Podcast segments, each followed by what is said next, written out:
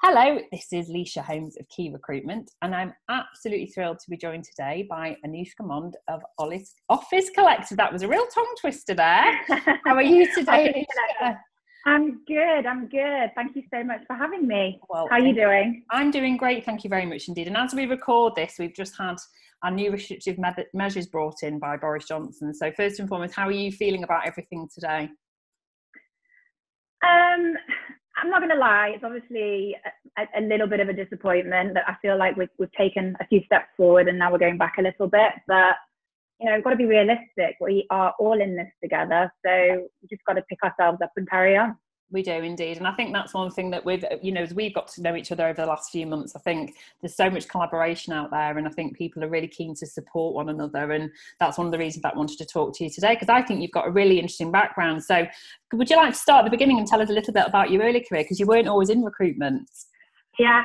Oh gosh. So yeah my background's a little bit unique. Um, so i actually was an actor or actress um, got to be politically correct how you say that um, for about 15 years. Um, so I worked in TV, film, lived in uh, Los Angeles, New York, and obviously back in London. And um, yeah, I, I was I was a jobbing actress, if you want to ter- make the term correct. And um, you know, I had some successes and um, lived and breathed that life. But when I turned 30, I got to a point where you know, I had to make a decision. Was I going to continue down that path where one month you're in work, one month you're not in work?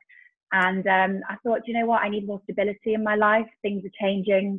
Um, friends are buying houses, getting mortgages. So um, I made the decision to, you know, walk away from that, which wasn't easy. And um, I ended up, fell into recruitment. I don't think anyone ever plans to go into recruitment. Um, you kind of fall into it. And, All the um, best people fall into it. So come and talk talk through. Are there any sort of sort of major highlights from your acting career that you're able to share with us? Highlights. It's so funny, you know, because I really rarely talk about it anymore. It genuinely feels like a completely different life. Um, yeah, I, I did, uh, you know, I think my biggest achievement, I did a big film. Um, it was called Ill Manors. Um, it was written and directed by the, the English rapper Plan B. Wow. Um, and I played, yeah, I played the, one of the leads in that. So, um, you know, we had a Leicester Square premiere, red carpet. So wow, that's my only kind of claim to fame almost. But that was probably the biggest highlight. Oh, that's wonderful. And I imagine that having such great acting skills, I mean, I only did Amdram at school, but I think it gives you a certain persona, which I'm sure you'll come on to talk about, might lend itself quite well in recruitment sometimes. If you may be pitching for business, having to sort of elevate yeah, pitch. Absolutely. I mean, my phone's ringing, excuse me always the way. That's okay. Sorry. Real life. Sorry. It's okay. We don't mind. We're all recruiters on here. I'm sorry. I'm sorry. I'm sorry. I'm sorry. I don't know how to turn it off from my um from my computer. Um, yes, it definitely helps in terms of networking and you know building relationships because you know with acting that you're constantly playing different characters, meeting and mm-hmm. networking with new people.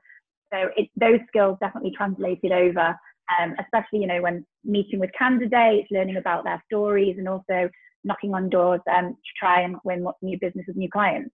Definitely. I mean, one of the things when you when you are casting any character as an actor is that you're telling a story, and that's actually what we do in recruitment, isn't it? When you're pitching a client to a potential candidate, you're not necessarily reading off a script; you are remem- recalling information. So, I imagine yeah. it's it's giving you some amazing skills. So, so, go on. You fell into recruitment. So, how did that happen?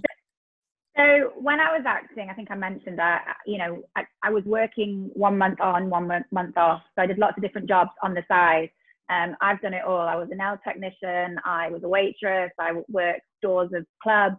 And I also did a lot of temping work as, a, as PA work, sorry, for the half in the background. um, and because of my PA work, you know, I was very familiar with lots of different recruitment agencies because, you know, I worked with um, on temping bookings and also perm bookings.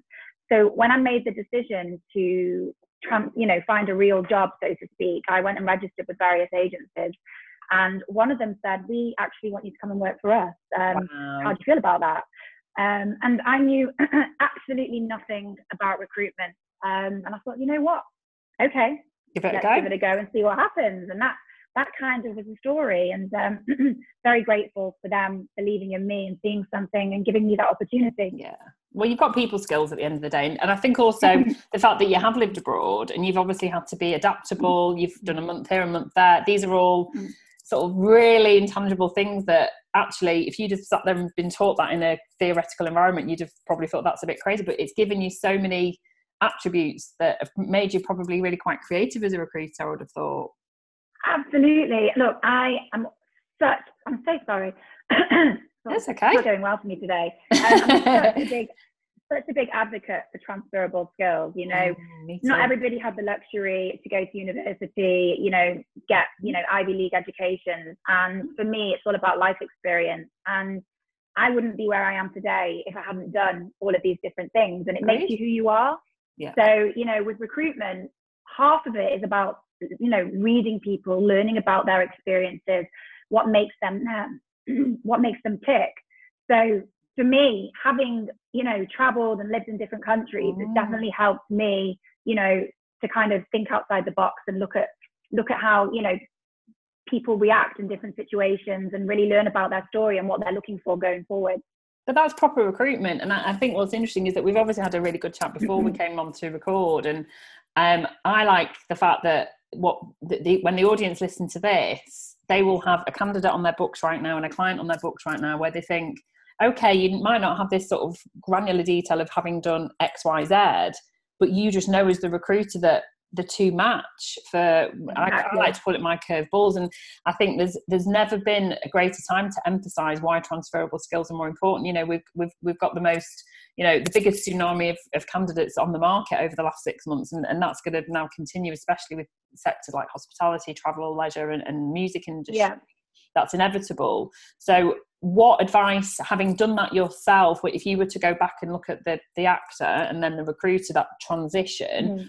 what advice would you give for someone that's maybe looking at totally switching a career of how you convey those transferable skills? So, for example, for in recruitment, yeah, people talk about selling and they talk about time management and you talk about being persuasive. So, how how would you sort of get how would you communicate that and make yourself stand out as a candidate? I think our job as a recruiter, you know, when we're meeting candidates, it, we're, we're there to kind of work out what's not written on the CV, you know, what's hidden behind those lines. And if we have a good relationship with our clients and we meet a candidate that on paper they maybe wouldn't want to see, but we know 100 million percent that they would get on with them and that everything that they're looking for, it's my job to try and get that candidate in the door. Mm. And, you know, nine times out of 10, it does work.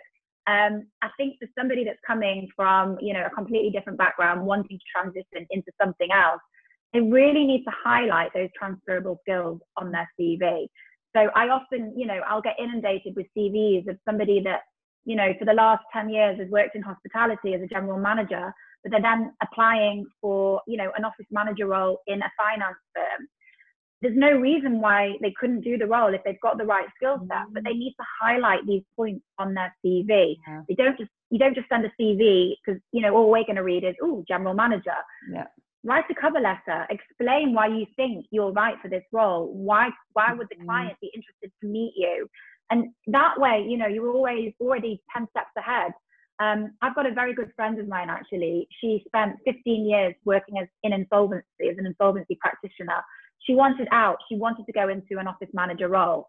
And she literally had her had her CV, and the first paragraph was literally reasons why she thinks she's right for that role. And all of her skill sets were aligned, and she's ended up working now as an office manager in an accountancy practice.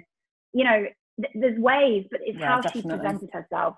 Yeah, definitely. And I, I, often, I mean, that's been the case in recruitment. You know, if you're a recruiter that's in a market, for example, retail, which has been shrinking, um, there are other sectors that will probably inevitably do the same. And you're looking at sectors that have got more growth potential. Think about your CV, your LinkedIn profile, your application, not from your perspective, but from the person reading it and the person that's going to be reviewing you. Absolutely. And that's another thing that you've just mentioned with LinkedIn.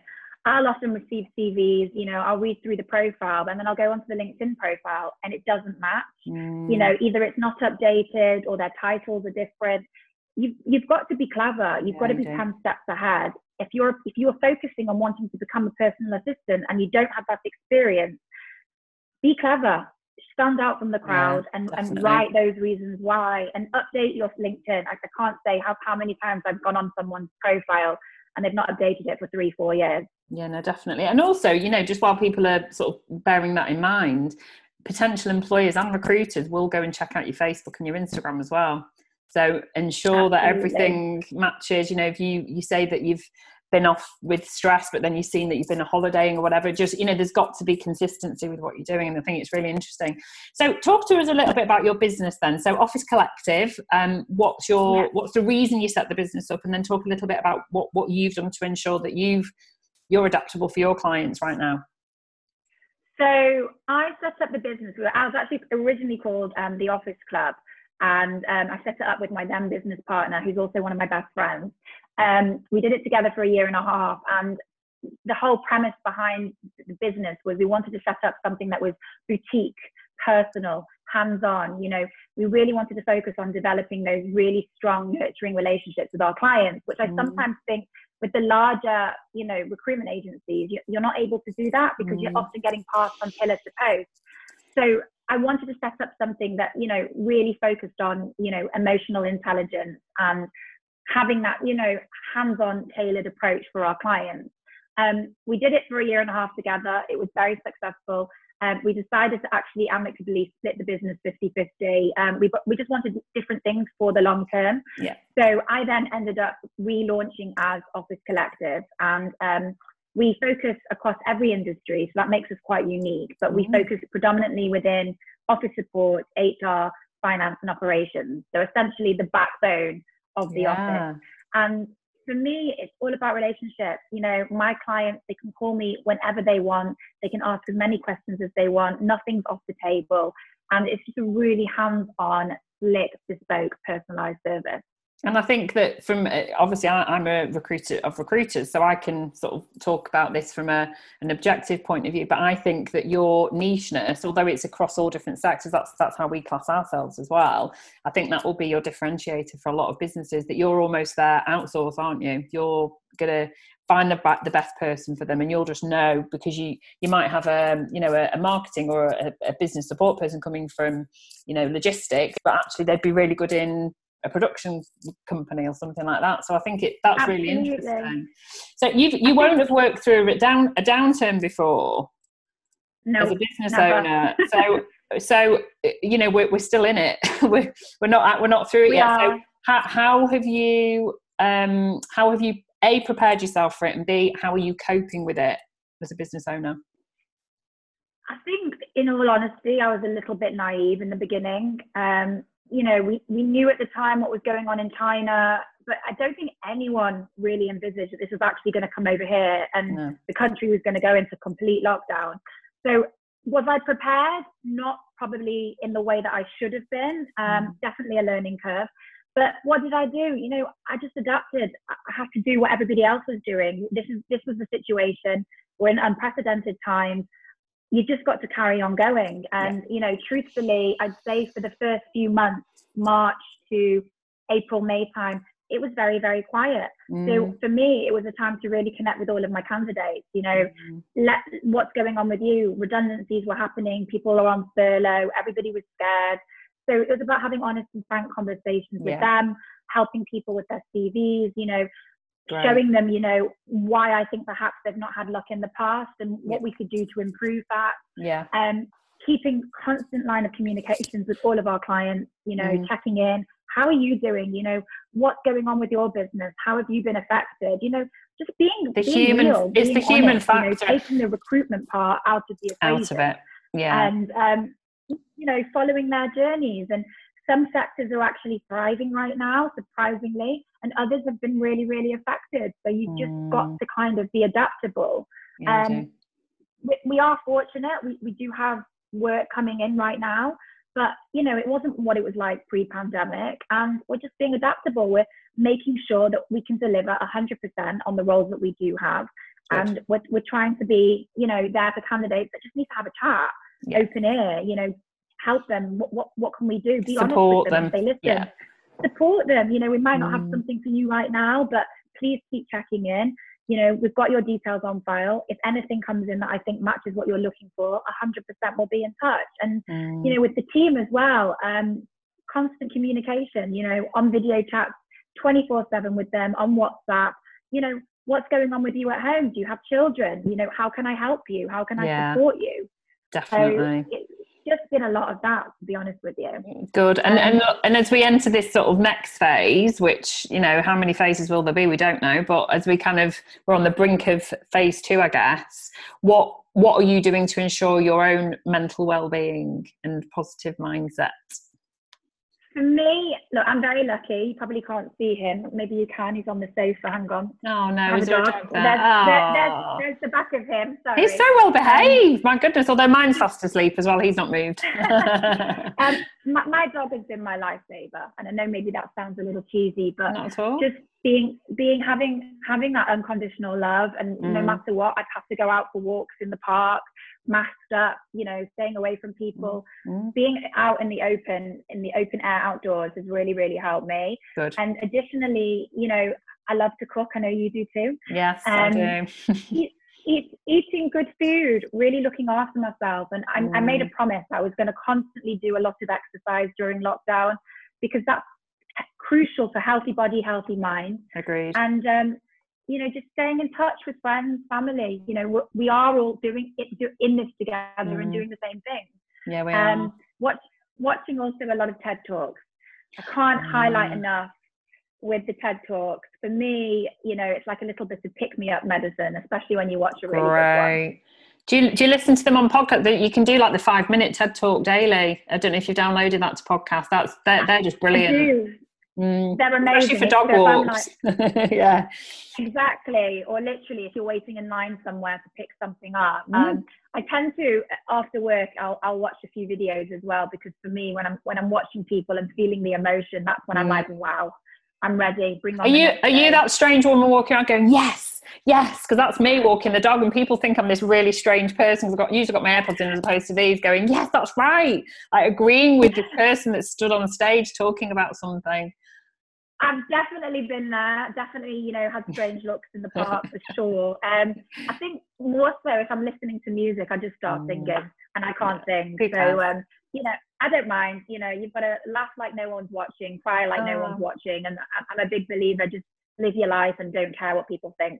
I love that. That's a perfect way to finish this. Anouska, you've been amazing as a guest, and it was very nice to meet you, your dog, and um, you, you keep doing what you're doing.